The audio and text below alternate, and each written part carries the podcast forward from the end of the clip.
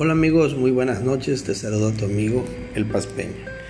Hoy quiero hablarte de algo simple, algo profundo y es de la gracia de Dios. Eh, el apóstol Pablo en el libro de Efesios capítulo 2 versículo 1 en adelante dice, y Él les dio vida a ustedes que estaban muertos en sus delitos y pecados en los cuales anduvieron en otro tiempo según la corriente de este mundo, conforme el príncipe de la potestad del aire, el espíritu que ahora opera en los hijos de desobediencia. Entre ellos también todos nosotros en otro tiempo vivimos en las pasiones de nuestra carne, satisfaciendo los deseos de la carne y de la mente. Y éramos por naturaleza hijos de ira, lo mismo que los demás. Me llama la atención este versículo porque el apóstol Pablo decía algo, algo muy atinado. Y la verdad que yo lo refiero cuando de repente estoy platicando con alguien, cuando estamos hablando con, otra persona, eh, hay emociones que se cruzan dentro de mí. Eh, mi corriente sanguínea palpita más seguido, mi corazón comienza a latir más. Y es porque la plática que yo tengo es con alguien que no cree en Jesús, es con alguien que no cree en el Evangelio, con alguien que no vive el Evangelio. Particularmente eh, cuando presentamos el Evangelio a personas que no piensan igual que nosotros, nuestra garganta se hace nudo y es porque realmente sabemos que las personas viven en pecado. El apóstol Pablo decía, eh, como en otro tiempo ustedes vivieron. No sé si tú has tenido la oportunidad de compartir las buenas nuevas de Jesús con alguien. Espero que tengas o puedas hacerlo pronto.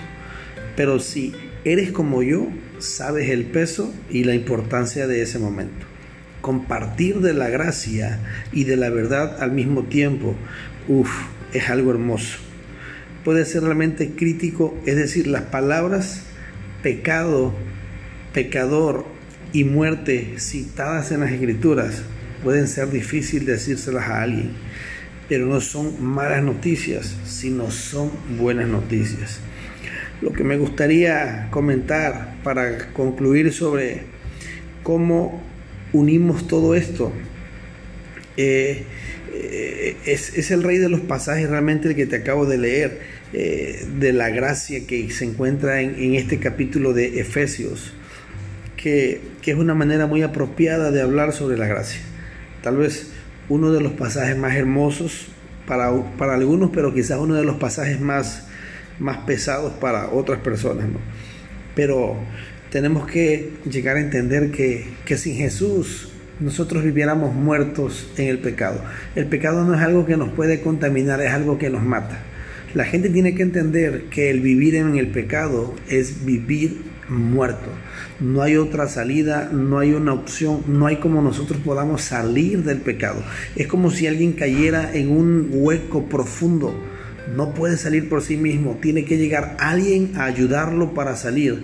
O excavan otro hueco escalerado hacia la profundidad donde está, hacia la profundidad donde está la persona, o alguien tira una soga o una escalera para que esta persona salga.